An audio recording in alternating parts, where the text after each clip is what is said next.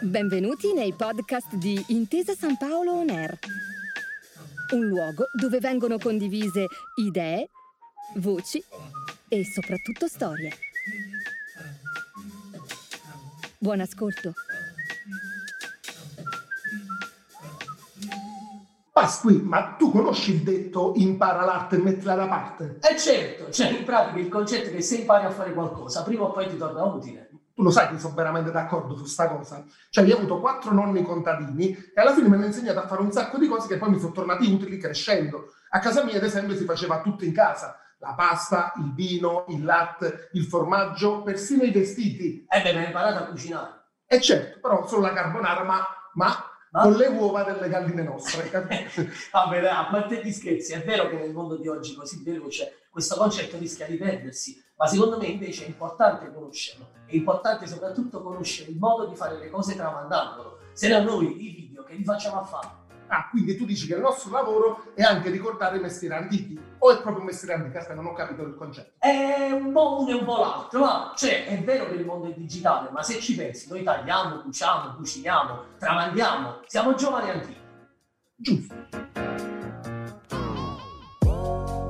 Ciao a tutti, benvenuti su Intesa San Paolo On Air. Io sono Daniele detto il Temerario. E io sono Bruno in arte Pasqui. In realtà siamo quelli di Casa Surace, no? In questo podcast, in collaborazione con Intesa San Paolo, racconteremo di tutti quei mestieri, da quelli più antichi a quelli più moderni, che permettono di tramandare tradizioni e valori di generazione in generazione. Daniele, ti ricordi di qualche detto che, non lo so, ti dicevano sempre i tuoi nonni quando eri piccolo, che richiami il valore del lavoro e l'importanza di imparare un mestiere?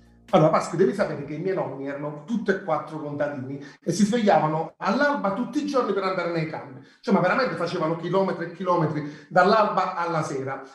Allora, devo dire che in realtà non è che ci raccontavano spesso il valore del lavoro con le parole, ma proprio con i fatti. Cioè, i miei nonni andavano nei campi anche nei giorni di festa e il valore del loro lavoro era anche nel modo di farti vedere le cose. Quando ti dicevano, Daniele, senti com'è buono questo latte? Perché era il latte delle loro mucche. O quando ti portavano i prodotti a tavola.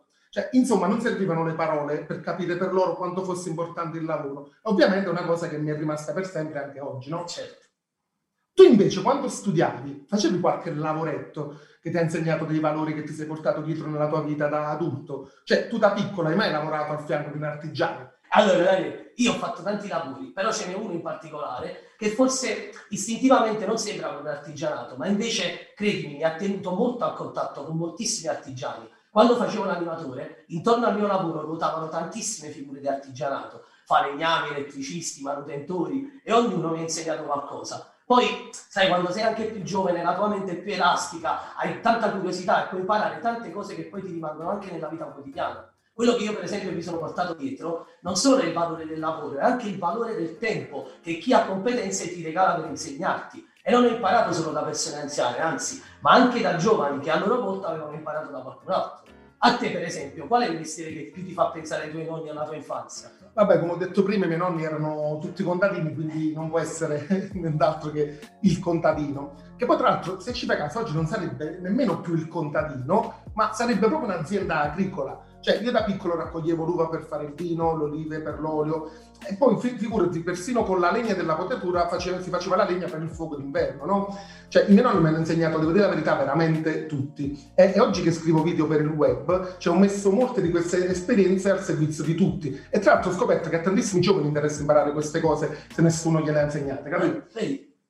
Perché è importante insegnare alle nuove generazioni l'arte di imparare un mestiere, Pasqua? Dai, secondo me è importante perché saper imparare è una cosa che poi alla fine ti rimane sempre nella vita. Molte, per esempio, delle cose che io ho imparato non sono diventate il mio lavoro, cioè non è che faccio l'elettricista e il falegname, però ho imparato a fare cose che nella vita quotidiana ti possono sempre tornare utili, soprattutto se si fumina la lampadina, per esempio, no? E poi, cosa più importante, quelle esperienze ti formano, perciò è importante che i ragazzi imparino. Io lavoro sul web, è un lavoro di artigianato 2.0, è bellissimo vedere l'evoluzione tecnologica nel mondo, il comportamento dei più giovani, ma è importante che loro conoscano anche come si facevano le cose in passato, che mantengono insomma una tradizione per non trovarsi senza radici, no? E se ti dicessi che esiste un luogo in Italia che insegna l'arte di imparare un mestiere passando il testimone alle nuove generazioni? Pasqua, tu hai mai sentito parlare di Piazza dei Mestieri? Eh, sinceramente no, quindi mi fai passare per ignorante. Che, che cos'è? Allora, è un luogo che nasce a Torino nel 2004 dove artigiani e professionisti trasmettono a centinaia di ragazzi il loro patrimonio di competenze e conoscenze, permettendo loro di imparare un mestiere. Ma veramente? Certo. Ma è bellissimo! Daniele, sai che penso? Che alle volte quasi ci dimentichiamo che esistono questi mestieri, che però sono tantissimi e possono dare un futuro a tanti ragazzi anche nel 2022, l'era del digitale. Cioè, per esempio, no? Quali mestieri vengono tramandati? Allora, devi sapere che veramente ci sono tanti laboratori che spaziano dalla produzione di pane, pasta, cioccolato, fino al birrificio e ad un ristorante vero e proprio di alto livello che dà la possibilità ai giovani di mettersi in gioco. Cioè, pensa che c'è anche una tipografia dove i ragazzi imparano a strutturare un piano di comunicazione vero e proprio. Cioè, un po' come abbiamo fatto noi all'epoca quando dovevamo farci conoscere, ti ricordi? Eh certo, bellissimo. Eh, no, boh, per esempio, per chi sta ascoltando questo podcast, no? se vogliono raccogliere informazioni, come possono fare?